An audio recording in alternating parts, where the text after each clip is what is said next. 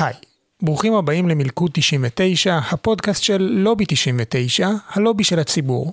בפרק הקרוב נסגור מעגל עם אחד המאבקים החשובים ביותר בהם עסקנו בשנים האחרונות.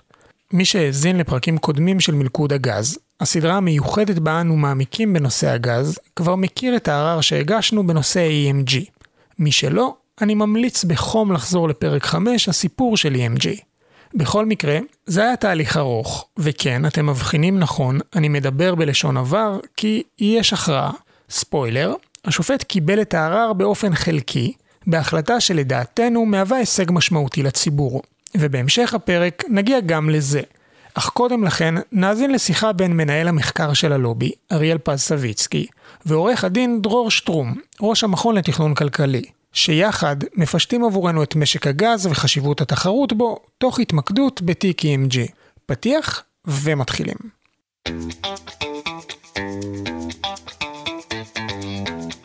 מילקו 99, הון, שלטון ומה שביניהם.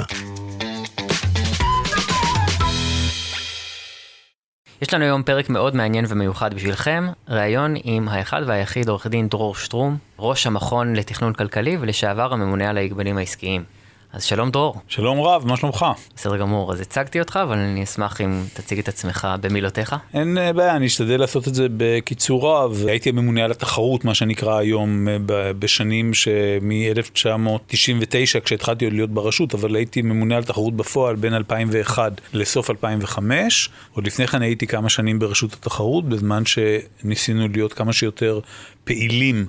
בשוק ולנטר את אה, מחלות הילדות של המשק הישראלי, שהן, כמו שאתה יודע, לא מעטות. אז פה אנחנו לא נדבר על כל המחלות של השוק הישראלי. לא, לזה נצטרך יום ארוך. נדבר אבל על מחלה משמעותית, וזה בעצם לדבר על שוק הגז, על מצב התחרות בשוק הגז. זה נושא שרוב הציבור, גם אני כש, כשהגעתי ללובי, זה לא נושא ש, שהבנתי אותו לעומק, הבנתי את, ה, את המשמעות שלו.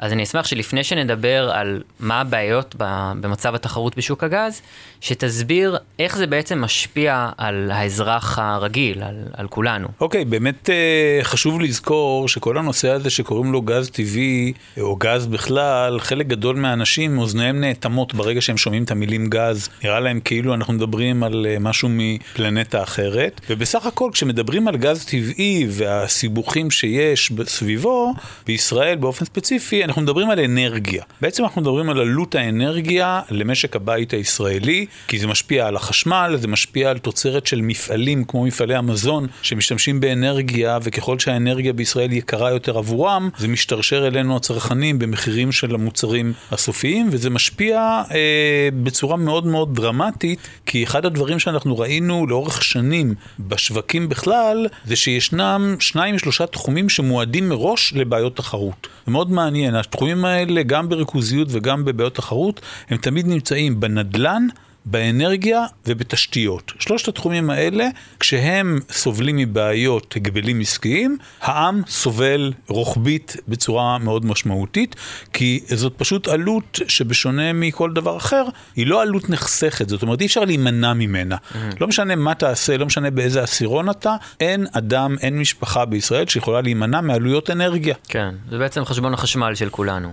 גם חשבון החשמל שלנו וגם חשבון של אלף ואחד כן. מוצרים אחרים. אחרים שאנחנו לא רואים את מרכיב האנרגיה בהם, אבל הוא מהווה דבר מאוד משמעותי שם. יצא לך לנסות לכמת את זה? תראה, אפשר לכמת את זה במספרים, אבל בדרך כלל הניסיון שלי גם מתחומים אחרים שאני עוסק בהם, כמו תחום הבנקאות, זה שברגע שאתה עובר לדבר במאות אה, מיליארדים וטריליונים, זה מאבד משמעות, כי האדם הרגיל, בצדק, מבחינתו, אתה יודע, אתה מדבר על תקציב אה, משפחתי של משהו כמו 20-30 אה, אלף שקל בחודש, תכפיל את זה ברגע שעבר... עברת את הכמה מאות אלפים הוא מאבד מגע. אבל אה, אפשר להגיד שמדובר בהחלט לאורך שנים בטריליוני שקלים. עכשיו, חודשים האחרונים, בשנה האחרונה, אה, העולם חווה איזשהו משבר אנרגיה של, של אה, עליית מחירים, בעיקר מאז המלחמה באוקראינה. נכון. והמון פעמים משווים את מחירי הגז בישראל למחירים במקומות כמו צרפת, גרמניה, אנגליה, בריטניה. לפי ההשוואות האלה, ש...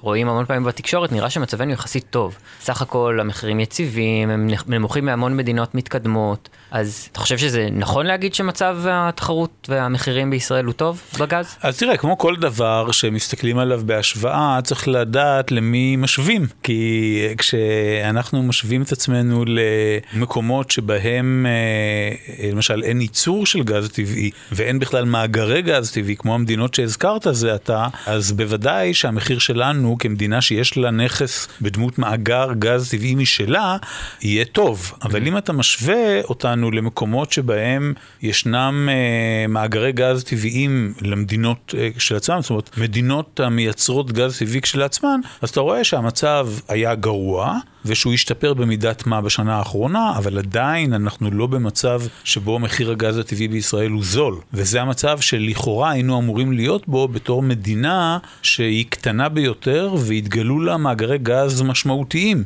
יחסית לגודל אוכלוסייתה וגודלה בכלל. אמרת שמחיר הגז הוא לא זול, איך אפשר בכלל להגיד שמחיר הגז הוא זול או יקר? זאת אומרת, ל... אתה לוקח את ההשוואה למחירים ממוצעים של מדינות שמייצרות גז טבעי או יש להן מאגרי גז טבעי והן משווקות את הגז הטבעי הזה. נניח תשווה את זה לרוסיה, או תשווה את זה למדינות אה, אחרות ב, ביבשות קרובות, ואז אתה פשוט רואה מה המחיר שבו מסופק גז טבעי למפעל במדינות, במדינות מייצרות גז טבעי, כן. ומה המחירים שבהם אה, מספקים את המוצר הזה אצלנו, ואם אנחנו גבוהים עדיין באופן ניכר, אז המצב הוא פחות טוב משוק תחרותי, שבו היינו משלמים בדיוק כמו במקומות אחרים. כן. אז בואו באמת נדבר על מצב התחרות במשק הגז הישראלי. בלי להיכנס לכל הפרטים של מתווה הגז, בגדול בשנה האחרונה הגענו לסוף התהליך של מתווה הגז, שרצה להפריד את הבעלות בין מאגרי הגז. בעצם שקבוצת דלק ונובל, שעכשיו שברון, היא מחזיקה בלוויתן, יחד עם רציו שותפה קטנה. שותפים אחרים מחזיקים בתמר, חוץ משברון שהיא המפעילה ומחזיקה 25%, ויש את אנרג'יאן שהיא שחקן שלישי. אז על פניו נראה שיש שלושה מאגרים עם מבנה שליטה שונה לחלוטין, ולכאורה מתחרים ביניהם. אז בעצם יש תחרות בשוק הגז. אז תראה, בוא ברשותך נחזור כמה שנים אחורה. ונלך להיסטוריה של שוק הגז בישראל, לא, ל... לא נלאה, אבל כדאי בכמה משפטים שנזכור את הדברים. בעצם אנחנו מדברים על מצב שבו אה, לקראת סוף המילניום הקודם, יש לנו בישראל כבר מתגבשים שני מקורות גז ברורים. האחד, מאגר אה, שלימים כונה בשם ים תטיס, גם הוא בבעלות אה, דלק ולאחר מכן נובל, ומאגר נוסף, או בעצם מקור אספקה נוסף, שזה הגז המצרי. אה, הסכמי הגז עם מצרים. אגב, בכלל מצרים היא ספקית אנרגיה מסורתית למדינת ישראל עוד מהתקופה שקנינו ממנה נפט בגלגולים קודמים אחרי מלחמת יום כיפור ובשנות ה-70 וה-80. ושני המקורות האלה יוצרים תחרות אה, עזה ומאוד משמעותית שמתבטאת במחירים זולים, עד כדי כך שבעיתונים מפורסמות מודעות קנו גז כחול לבן. זאת אומרת, אנחנו חווינו תחרות בשונה מהמצב שבו אנחנו נמצאים היום, דווקא בשוק הגז הטבעי חווינו תחרות uh, חריפה ביותר בשלבי ההיווצרות שלו. ומה שקרה מאוחר יותר, וזה היה בעצם הרקע למתווה הגז, זה שהגז המצרי נעלם. הגז המצרי נעלם בגלל כמה סיבות, יש כאלה שמונים את הסיבה העיקרית בתור פיצוצים שהיו בצינור, יש כאלה שמונים את הסיבה העיקרית בתור משבר במצרים פנימה, יש כאלה שתולים את זה בכלל בעלייתם של האחים המוסלמים במצרים ובסיבות גיאופוליטיות, וכנראה שמדובר בכמה גורמים שחברו להם יחד לזה שבעצם הגז הטבעי חדל להיות מקור אספקה אי שם בראשית שנות האלפיים. ומאז אנחנו בעצם תקועים עם מקור אספקה אחד, שהדבר החיובי העיקרי שקרה זה שהמאגרים התגלו כמאגרים חדשים. זאת אומרת, במקום ים תטיס הגיע מאוחר יותר מאגר תמר, ולתמר הצטרף לאחר מכן מאגר גדול יותר בהרבה, שהוא מאגר לוויתן, שהיום אנחנו מדברים עליו. אז זה בכלל המבנה היסודי. של התחרות או מקורות האספקה במשק הגז נכון להיסטוריה שלו, ומתווה הגז בעצם מאחר ואיתרנו את העובדה שיש לנו סוג של מונופול מושלם או מונופול מוחלט במקורות הגז הטבעי בישראל, רצתה המדינה לטפל בזה והייתה מחלוקת בין הממונה על התחרות דאז, פרופסור גילו, לבין שאר משרדי הממשלה, אבל לא נלאה ולא נכביר בפרטים. בסופו של דבר התקבל מתווה גז על ידי ממשלת ישראל, תוך כדי פטור מחוק ההגבלים העסקיים. אחד המקרים הנדירים ביותר שקרה הדבר הזה, בגלל לחצים כאלה ואחרים, והפטור הזה יצר בעצם, היה אמור ליצור תחרות במשק הגז בישראל. מה אמר מתווה הגז? מתווה הגז בגדול אמר, לצד העובדה שיש לנו מונופול בגז, אנחנו נחליט לעשות שני דברים. אחד, ניקח מאגרים קטנים ונפצל אותם מהמכלול של דלק ונובל, והמאגרים האלה זה בעצם כריש ותנין שהיום זה בבעלות או בשליטת אנרג'יאן. עם סיבוכים קטנים של כל מיני הסדרים שעוד נדבר עליהם, ונעשה בעלות מפוצלת בין תמר ללוויתן על ידי כך שנדלל את ההחזקות של דלק ונוציא אותה מתמר, ולעומת זאת היא תוכל להישאר בלוויתן, נובל תהיה אה, בבעלות עדיין בתמר, אם כי מוקטנת, ותהיה בעלים יחד עם דלק בלוויתן. אז זה המבנה שאיך אומרים, אה, צליעה פה, אה, דידוי שם, אמור ליצור סוג של תחרות מסוג שלישי במשק הגז הטבעי. אני מבין שאתה לא חושב שזה מצב תחרותי מאוד מוצלח. לא, אני לא חשבתי גם אז, אני צריך בגילוי נאות להגיד שגם אז, אה, כשהיה מתווה הגז, אה, בשנים הקובעות, אה, חשבתי שהוא לא נכון, וחשבתי שצריכים להיות ישרים עם כולם ולהגיד את האמת, שהדרך היחידה שבה אפשר ליצור תחרות אמיתית במשק הגז היא ליצור מאגרים נפרדים לגמרי, שלושה מאגרים כאלה. חשבתי שתמר צריך להיות בבעלות נפרדת לגמרי מלוויתן, ושאת כריש ותנין גם כן צריך להפריד לגמרי, ורק כשהבעלות מופרדת לחלוטין, בלי שום חפיפה בין בעלי השליטה במאגרים האלה, mm-hmm. רק אז באמת תהיה תחרות נקייה.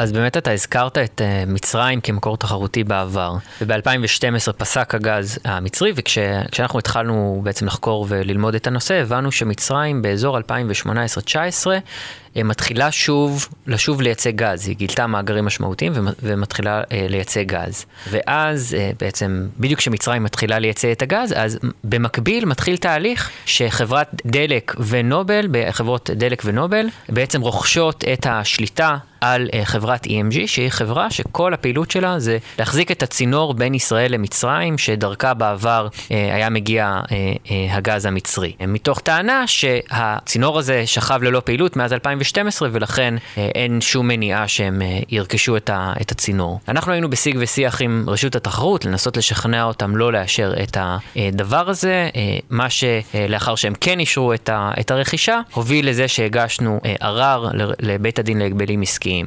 זה, זה, זה היה אירוע יחסית לא נפוץ, שארגון חברה אזרחית פונה לבית הדין להגבלים עסקיים, אבל מהשיח איתך נראה שאתה תמכת שזה כן תיק שראוי שנערער. לערער על החלטת הממונה ונביא את זה לערכאה נוספת. אז מה אתה בעצם ראית בתיק שהצדיק את זה שאנחנו נעשה מהלך שהעלות שלו מבחינת השקעה היא עצומה? אז תראה, פה אנחנו באמת מגיעים כבר לשלב היותר מאוחר, שבו בעצם אנחנו מדברים על הערר שהגשתי בשמכם לבית הדין לתחרות, ופה קודם כל נגיד גם מילת זהירות, שאנחנו מדברים על הליך משפטי שחלק גדול מהפרטים בו הם פרטים כמוסים וחסויים וסודיים, ואנחנו כמובן נשתדל לאפיין בגדול את התמונה מבלי להיכנס לאותם פרטים שאסור לנו להיכנס אליהם. אז אה, בתמונה הגדולה היה מאוד ברור שאם בעבר מצרים ידעה להיות אה, גורם שיוצר תחרות בישראל בגז הטבעי,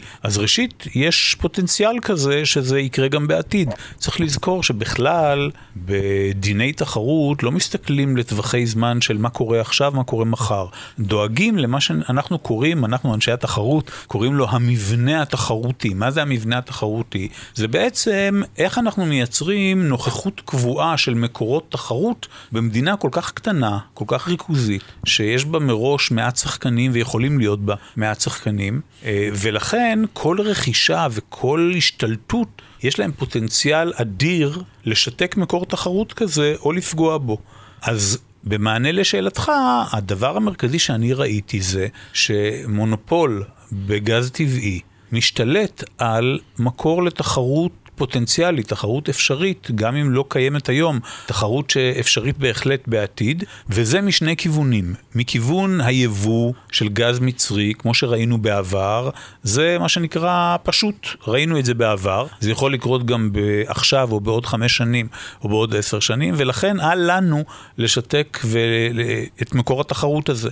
אבל התפתח עם השנים גם מקור אחר, וזה המקור של ייצוא גז למצרים. ברגע שהתאפשר לייצא גז ישראלי למצרים, ברור שכל אדם שרוצה מחר לחפש מאגר גז חדש במימי הים התיכון או במים הכלכליים של ישראל, רוצה שגם לא תהיה האפשרות לייצא גז במחירים רווחיים למצרים. ואם אנחנו לוקחים צינור שכל המהות שלו זה חיבור בין ישראל למצרים, זאת האוטוסטרדה הראשית, אם לא היחידה, בין ישראל למצרים, ואנחנו נותנים אותו בידי המונופול הקיים, המשמעות היא שכל מתחרה עתידי כזה, גם מכיוון היבוא וגם מכיוון הייצוא יהיה חסום או לפחות מוגבל בגישתו לאוטוסטרדה, לצינור הזה. ואחד הדברים היסודיים בדיני התחרות, פשוט לא לחסום אוטוסטרדות. איפה שאמורים מתחרים לרוץ, תן את זה בידיים של מישהו שהוא נקי מכל אינטרס, בוודאי לא למונופול ששולט, שיש לו בדיוק את ההפך, את האינטרס המוחלט לחסום או להגביל או למנוע. באמת בזמן שלמדנו וחקרנו את, את הנושא, אז הבנו שבעולם התחרות בשוק האנרגיה, מקובל להפריד בין מי שמחזיק בתשתית ההולכה, באמת באותה אוטוסטרדה, לבין הספקים, מי שמנסה למכור ל, ללקוחות. כן, זה באמת ידוע באמת בהרבה מאוד מדינות, ובכלל הגישה הכללית היא, אה, אגב, וזה לא רק עניין של גז טבעי, צריך להגיד שזאת גישה רוחבית בכלל בתחרות, mm-hmm. להפרדה בין תשתית לאספקה. אנחנו ככלל מעוניינים שהשליטה על תשתיות חיוניות, על תשתיות בסיסיות, תהיה בידיים של מישהו שהוא לא אחד מהספקים. Mm-hmm. ספקים יכולים להיות הרבה. התשתית עצמה, לרוב אה, אין הרבה תשתיות. ובפרט כאשר אנחנו מדברים על תשתיות יקרות מאוד, כמו למשל בתקשורת, תשתית הכבלים, או תשתית הסיבים, או בצינורות גז, שהכדאיות הכלכלית לשכפל עוד ועוד ועוד צינורות היא מוגבלת, אני כבר לא מדבר על כמה היא מסובכת, היא בוודאי מוגבלת. אז כל זה הוא באמת מידע גלוי ביותר, העובדה שיש הפרדה בין תשתיות תשתיות לבין אספקה, זה כלל מאוד מאוד בסיסי, והסיבה, ואני חוזר לשאלתך הקודמת, מדוע בכלל ראינו טעם באופן תקדימי להגיש ערר בשם ארגון אזרחי לבית הדין לתחרות, היא בדיוק זאת, החריגה והסטייה כאן מהכללים הכי בסיסיים של דיני תחרות והגבלים עסקיים הייתה כל כך בוטה וגם כל כך לא מוסברת, שאמרנו, אם אנחנו לא נדליק כאן את הפרוז'קטור, את האלומת אור של לבוא ולהגיד, חברים, מה קורה כאן? לא יכול להיות שבמדינה שבה רשות התחרות אמורה לשמור על גחלת התחרות, כמה שזה קשה, אה, תהיה פריצה כזאת אה, רחבה, כזאת עמוקה, של כללי תחרות ושל כללי אל תעשה בסיסיים בדיני התחרות. ככה אנחנו ראינו את זה. כן, אז אני מבין שיש פה פריצה של, של כללים ב, ב, בתחום התחרות, ובפרט בתחרות של תשתיות ו, וגז ואנרגיה. אני כל הזמן אה, חרד מהעובדה שכשמדברים על גז טבעי זה נשמע למאזינים, למאזינה ולמאזין המצוי, כאילו אנחנו מדברים על איזה מבחנות של מולקולות ודברים מסובכים. אני הייתי רוצה לתת לתת רגע אחד המחשה למה הדבר הזה דומה. העסקה שעליה אנחנו הגשנו ערר היא מבחינתנו נראתה כאילו נותנים פחות או יותר לתנובה להשתלט על שופרסל. ואז נורא מקווים ששופרסל, שהיא רשת השיווק הגדולה ביותר בישראל, רשת שיווק המזון הגדולה בישראל, כמעט 35 עד 40 אחוזים, אה, היא תישאר פתוחה לכל המתחרים של תנובה באותה מידה. וכולנו מבינים באינסטינקט שברגע שתנובה שולטת בשופרסל, האינטרס שלה זה אה, להצר ולהגביל את הגישה של מתחרים שלה. איך אנחנו נראה את גד, את מחלבות השומרון, את טרה עולים על המדפים בשופרסל? האם אנחנו נראה את זה באותה מידה של פתיחות כמו אה, במצב שבו השליטה בשופרסל היא לא בידיים של תנובה? כנראה שלא, וזה בעצם התרחיש, רק בהבדל אחד. אם הייתי ממשיל את זה למקרה הגז, זה כאילו שאני אגיד שתנובה ושטראוס מתמזגות, והגוף הממוזג שולט בשופרסל. כן. עד כדי כך הדומיננטיות של אה, מונופול הגז הטבעי גדולה בשוק הגז. ולכן זה אולי נותן המחשה יותר פשוטה עד כמה היה נראה מרחיק לכת לתת אישור כמו שנתנה רשות התחרות למונופול הגז הטבעי להשתלט על הצינור למצרים. כן. איך אומרים תמיד, אה, איך מטיפים אנשי מעשה לעורכי הדין? אתם, יהיו לכם כל מיני כתבי טענות וניירות, ואנחנו רוצים לדעת מה יקרה ביום שאחרי, מה ישתפר בחיינו, מעבר לזה שכתבי הטענות שלכם, איזה טענה כזאת כן תתקבל או לא תתקבל, כל זה טוב ונחמד, אנחנו רוצים לדעת למה אנחנו נקום לשמש צהובה יותר ולפרחים אה, בצבעים עזים יותר. אז באמת, מה התקווה? זאת כן. השאלה, מה התקווה מאחורי ההליך הזה? כי אמרנו כבר שעל כל הפרטים ואני תגרידי קשה לדבר, אבל התקווה הגדולה היא שבעצם פינוי הצינור החשוב הזה, האוטוסטרדה הזאת למצרים וממצרים של גז, לטובת מתחרים אחרים, תאפשר קודם כל תמריצים מוגברים ליצירת מתחרים חדשים כאלה. כי נכון להיום, כאשר למישהו רוצה לקבל איזה רישיון לחפש גז במים הכלכליים של ישראל, הוא לא סתם מחפש רישיון ומהמר על גורלו. הוא שואל את עצמו, מה האופק הכלכלי שיהיה לי אם אני אצליח? ואם אני אצליח ואמצא מאגר, האם אני, מה אני אוכל לעשות עם הגז הזה? וכאשר הוא שואל את עצמו את השאלה הזאת ואומר לעצמו, אבל הדרך למצרים חסומה. או מוגבלת, או אפילו יקרה יותר מאשר מונופול הגז ואין לי סיכוי להתחרות איתו שם, אז מראש תוחלת, הכ... התוחלת הכלכלית, הפוטנציאל הכלכלי של רישיון החיפוש, מראש מוקטן בהרבה. Mm-hmm. וזה בדיוק הבעיה של דיכוי התמריצים ליצירת מתחרים חדשים למונופול הגז. זה בדיוק המצב שאנחנו חווים אותו, וכך כך לתפיסתנו, וזה מה שניסינו להביא אה, בפני בית הדין. כמובן שקיים גם העניין שברגע שבמצרים יתאפשר לה או ירצה יזם מצרי להזרים גז לישראל, הוא יוכל לעשות ולהשיב עטרה ליושנה, כמו שקרה בימי מלחמות המחירים של הגז בראשית שנות האלפיים.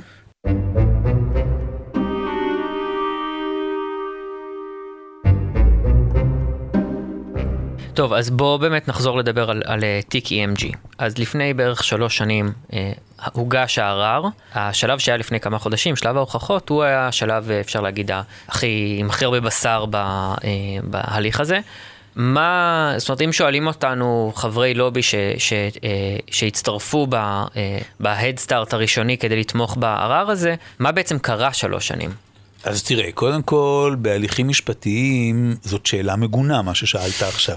אה, כי כל מי שאי פעם עבר הליך משפטי, ואני לא מאחל, אה, עובדה שאפילו הלובי שהוא מאוד פעלתני, אולי אה, חריג ברמת הפעלתנות שלו בקרב כל ארגוני החברה האזרחית בישראל, מספר ההליכים המשפטיים שהוא נקט בהם עד היום הוא לדעתי, חוץ מההליך הזה, אפס. זאת אומרת שאנחנו לא ממש חסידי ההליכי בתי המשפט, מהטעם הפשוט שהם לוקחים הרבה מאוד זמן, לוקחים הרבה מאוד תשומת לב ומשאבים, לא רק אגב אה, כסף לעורכי דין, שפה זו לא הייתה הסוגיה, בוודאי לא הסוגיה המרכזית, כי גם המומחים וגם עורכי הדין אה, עבדו פה בשכר מינימלי ביותר, אבל. הסוגיה העיקרית זה מה שנקרא ה-management attention, זאת אומרת, עצם העובדה שארגון חייב כל הזמן להשקיע בישיבות עבודה ובזמן ניהולי ובהקצאת עדים ובהקצאת משאבים למחקרים בתשובה למה הצד האחר רוצה להביא, זה גורם מפריע גדול ביותר, ואין לי ספק שאלמלא ההפרה או הסטייה מכללי תקינות של תחרות הייתה גדולה כל כך במקרה הזה, אני חושב שהלובי, אני מעז לנחש שהלובי לא היה מגיש את ההליך הזה. רק שכאן הייתה, היה דבר כל כך חשוב וכל כך קריטי, שבאמת נזקקנו לשלבים של גילויי מסמכים, וצריך לזכור, אני אדגיש את זה עד לעייפה, שבתיק הזה יש...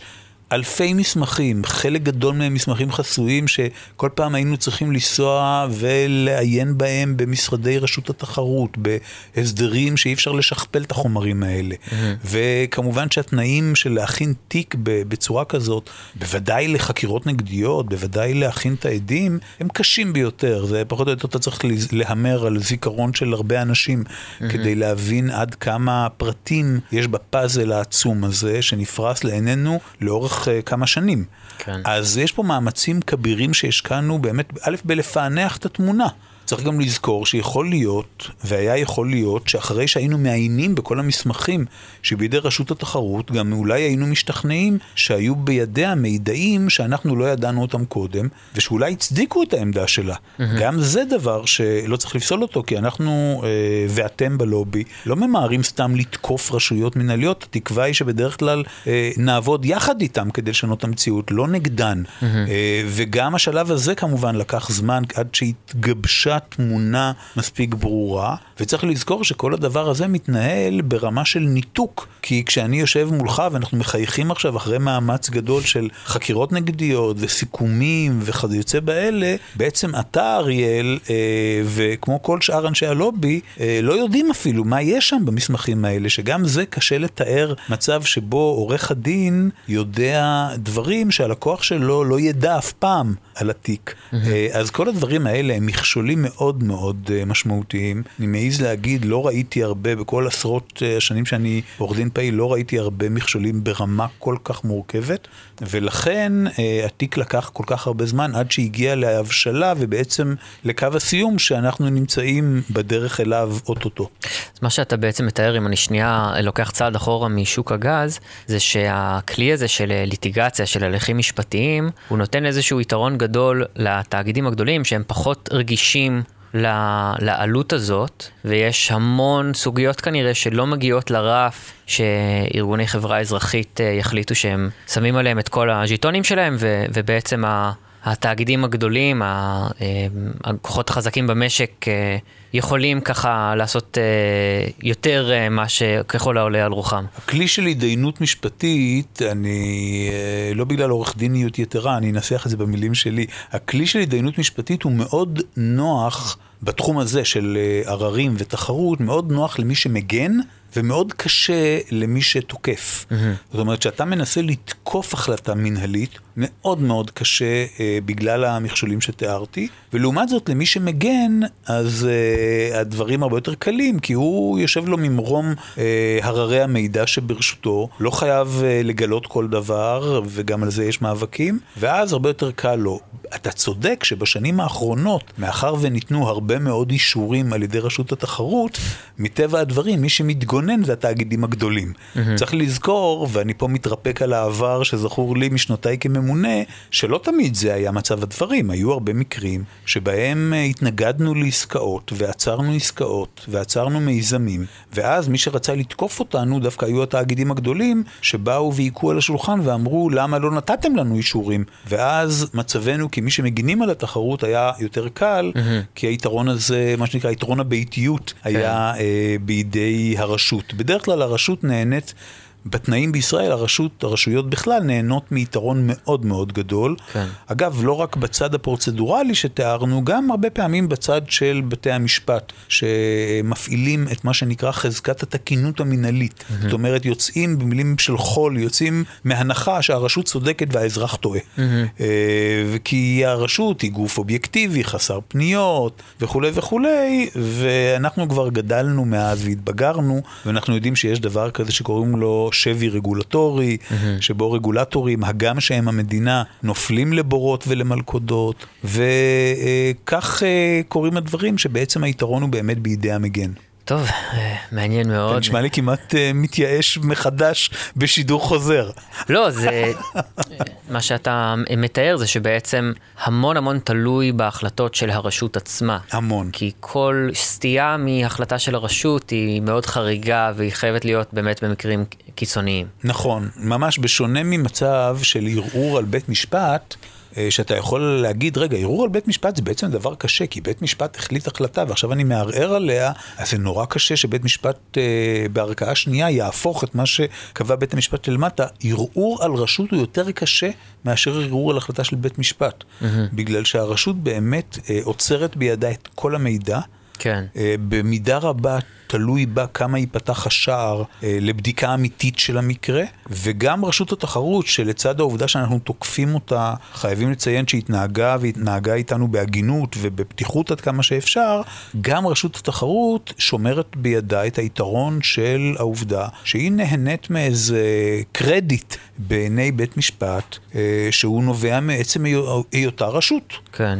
ותאר לעצמך שאם אנחנו כארגון חברה אזרחית חווים את זה, מה חווים אה, צרכנים פשוטים כן. שרוצים לערור, אה, או מתחרים שרוצים לערור, שמצבם קשה לאין ארוך, כי גם אנחנו כארגון חברה אזרחית, ככה אני מקווה לפחות, נהנים אה, מהחזקה שאנחנו לא פועלים לטובת אף אחד. כן. כן, גם לובי 99 קיבל הכרה כארגון צרכנים חוקי. נכון, זאת אומרת, אנחנו לא פועלים לטובת איזשהו אינטרס מסחרי כזה או אחר, אלא לפחות אה, בעיני הכלל, אנחנו רואים את אינטרס הציבור בכללותו. כן.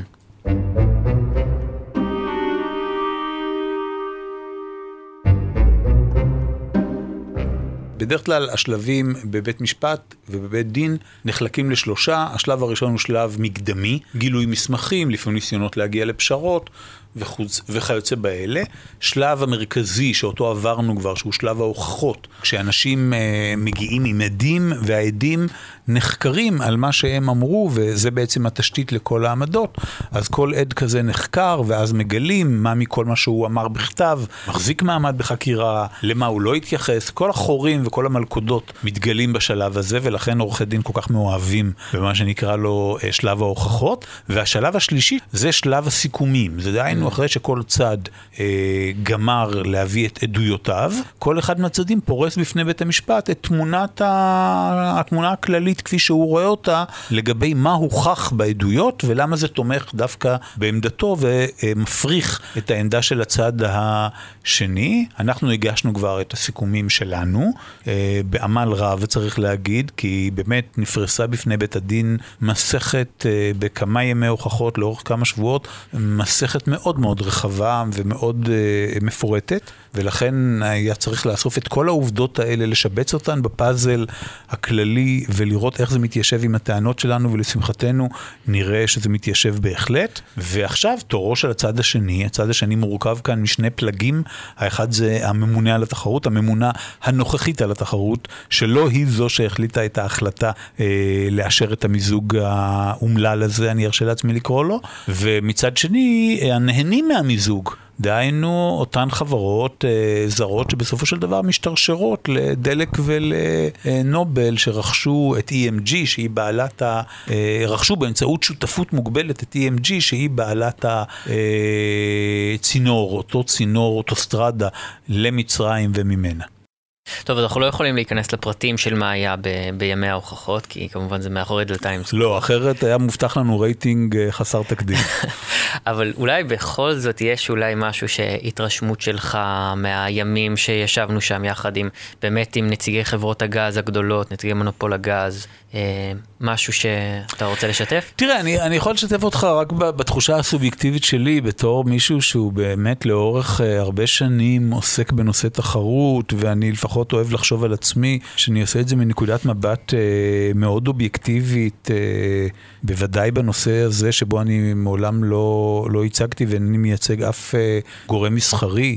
התקווה שלי הייתה אה, אה, ככה הייתי במצב אמביוולנטי. מצד אחד, אתה מביא תיק שהוא תיק מאוד מאוד חשוב, mm-hmm. ותיק מאוד אה, לא, לא, לא פשוט גם להוכחה. ואתה רוצה לנצח בתיק הזה כי אתה מאמין בתיק שלך ואתה מאמין שהמיזוג הזה באמת באמת לא היה צריך להיות מאושר. Mm-hmm. עד כדי כך שאתה אומר לעצמך, שום ממונה על תחרות לא היה מעז באף מדינה אחרת לאשר מיזוג כזה. Mm-hmm. אלא אם כן מצמידים לו אה, איום אה, מוסווה או לא מוסווה. ומצד שני, למה אמביוולנטי? כי מצד שני, אתה מקווה לראות... שבאותם ימי הוכחות, שתיווכח באיזה משהו שכן מסביר את זה, שכן נותן איזה הסבר. אתה, בסך הכל כולנו רוצים בסוף לדעת שהצדק כן עובד. כן. שבסופו של דבר, מה שנראה לנו מוזר ממבט ראשון, או חריג, או אה, שערורייתי, כן יש לו הסבר. כולנו רוצים לדעת את זה. באיזשהו מקום, המצב שיווי משקל שלנו תלוי בזה שנדע שהצדק כן עובד בסופו של דבר. וכאן אני חייב להגיד שבתחושה הזאת, אה, יצאתי בסופו של דבר עם uh, עמדה מאוד מאוד מוצקה, שבצדק הגשנו את הערר הזה. בצדק מוחלט הגשנו את הערר הזה. אני לא יודע כרגע להבטיח מה תהיה התוצאה, אבל אני כל כך שלם עם העובדה שהגשנו את הערר הזה, עד כדי כך שאני חושב שבאמת טוב שיש מוסד כמו לובי 99, שנלחם מלחמה שאף אחד אחר לא היה נלחם אותה, כי כוחו של אף אדם פרטי או אזרח פרטי לא מגיע כדי להגיש הליך מהסוג הזה, כבד כל כך, מורכב כל כך, ומזל שיש את לובי 99 שמאיר את הפינה האפלה הזאת, בעיניי שקוראים לה הנעשה בשוק הגז הטבעי בישראל. ולכן העובדה שהתחזק הביטחון שלי בכך שטוב עשינו שהגשנו את הערר הזה, היא בעיניי אה, תחושה טובה, mm-hmm. תחושה שמטהרת, תחושה של ניקיון דעת, שבאיזשהו מקום פעלנו נכון לאורך כל השלבים בהליך הזה, הגם שהוא קשה וסופו איננו מובטח. כן, אז נראה לי באמת אני אנצל את ההזדמנות הזאת כדי להגיד שגם אנחנו מאוד uh, שלמים עם ההחלטה uh, לצאת לה, uh, לערר הזה בנושא EMG, uh, ושגם אנחנו מאוד מעריכים uh, אותך, את הצוות שלך, וגם את דוקטור שלומי פריזת שהיה המומחה הכלכלי, uh, באמת uh, הם, הם מומחים מהרמה הגבוהה ביותר במדינה שהצטרפו ונרתמו תוך uh, נדיבות ותרומה רבה. אז uh, בשם, uh, אני מרשה לעצמי בשם uh, חברי לובי 99, אה, להודות לך אה, מקרב לב. תודה רבה, תודה רבה. החובה הזאת אה, להגיש את הערר שהרגיש הלובי, היא לפחות עבורי, הייתה ועודנה זכות להשתתף במאמץ הזה, כי אני מאמין במשפט הישן שהיכן שאנשים טובים שותקים, קורים דברים לא טובים, בשביל להיות עדין ודיפלומטי. ולכן אני החשבתי את זה לזכות להשתתף בתהליך הזה. אז תודה רבה ועד הערר הבא. אם יהיה ערר הבא, כן. אני מקווה שהצד השני ירצה להיות זה שעורר הלאה. מקווה גם.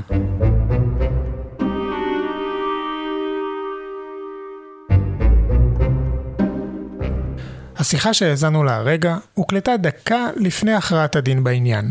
מאחר ואני חייב לכם עדכון, בואו נבין יחד עם אריאל איך זה הסתיים ומה ההחלטה שהתקבלה. אז אריאל, מה בשורה התחתונה? טוב, אז שלום כרמל. קודם כל, אתה יכול אה, כנראה לזהות בקול שלי שאני הזדקנתי בכמה שבועות מאז אה, שיחתי עם דרור. אבל... כן, זה ניכר. כן, כן.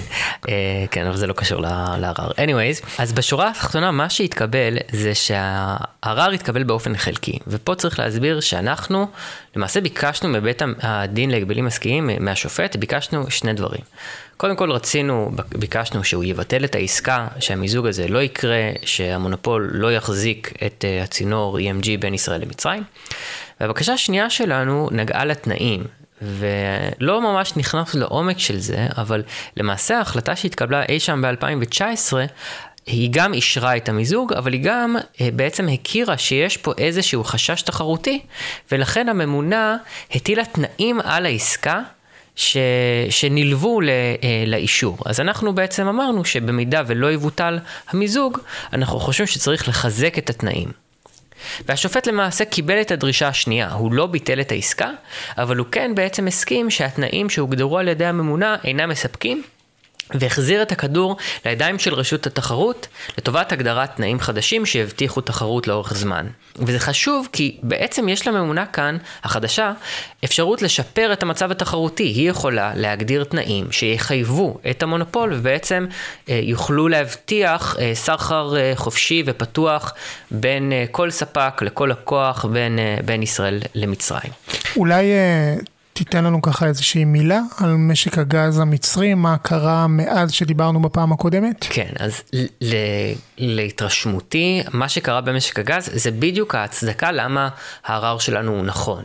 כי מה בעצם קרה? הערר היה ב-2019, מאז היה את משבר הקורונה, 2020, מחירי הגז קרסו. בעצם מצרים לא, לא היה לה למי למכור את הגז.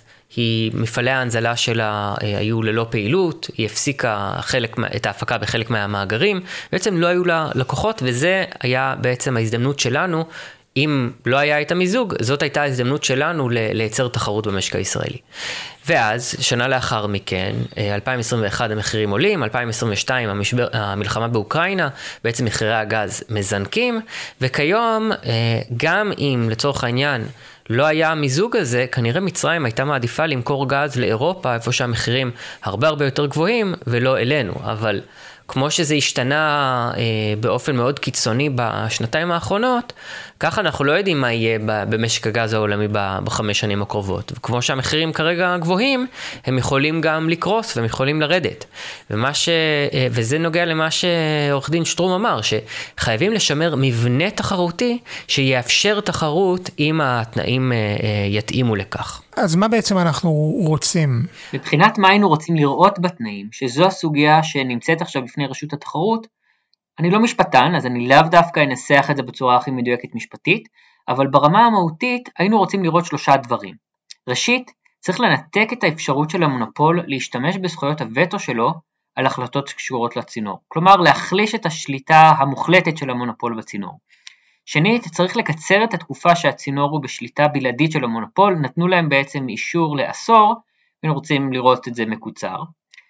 והנקודה השלישית זה שצריך לשנות את התנאים כך שבאמת יוודאו שלגורם שלישי תהיה גישה לצינור בלי שהוא תלוי ברצונם הטוב של אנשי מונופול הגז. ואיך אפשר להשיג את זה לפי משנתך? אז אנחנו פה אה, אה, לא, לא נעשה את כל העבודה של, של רשות התחרות, אנחנו אבל כן... אבל אתה יודע, אפשר לרמוז להם, לתת להם טיפים. אז, אז אנחנו חושבים ש, שהמבחן הוא, הוא מבחן התוצאה של האם באמת יש פה או אין פה תלות במונופול. אז אנחנו מצפים שאנחנו כמובן נהיה בשיח עם רשות התחרות לגבי התנאים. אה, אנחנו מצפים ש, שיהיו בשיח גם הצרכנים בישראל וגם אה, אה, חברות גז אחרות שמתחרות במונופול, שהם גם בעצם יסכימו שהתנאים החדשים שייקבעו יהיו כאלה שמאפשרים אה, סחר חופשי ופתוח בין, אה, בין ישראל למצרים בשוק הגז. טוב, אז הכדור כרגע במגרש של רשות התחרות, אבל העבודה שלנו, הלובי הציבורי, אף פעם לא נפסקת. נמשיך להיות שם כדי לפקח על הרשות ובכלל על החלטות הממשלה בכל הנוגע להון שלטון ויוקר המחיה. זה הזמן להזכיר לכם שבלי עשרת אלפים חברות וחברי הלובי שלנו, כל הדבר הזה לא היה קורה. אז תודה לכם, ומי שעדיין לא הצטרף, סוף הפרק זה זמן מעולה להיכנס לאתר ולעשות את זה. בינתיים, נאמר תודה לאריאל ולעורך הדין דרור שטרום על תרומתם לפרק, ונזמין אתכם להמשיך לעקוב אחרינו ברשתות החברתיות. לובי 99, אריאל פסביצקי וגם אני נמצאים כמעט בכולן, מטוויטר ופייסבוק ועד טיק טוק. אם אהבתם את הפרק, אל תשכחו לדרג אותנו, אני מזכיר, חמישה כוכבים זה המינימום, וכמובן, שתפו הלאה את הפרק, לחברים, משפחה ולעובדי רשות התחרות. אני הייתי כרמל נמש, יאללה ביי. מילקו 99, הון, שלטון ומה שביניהם.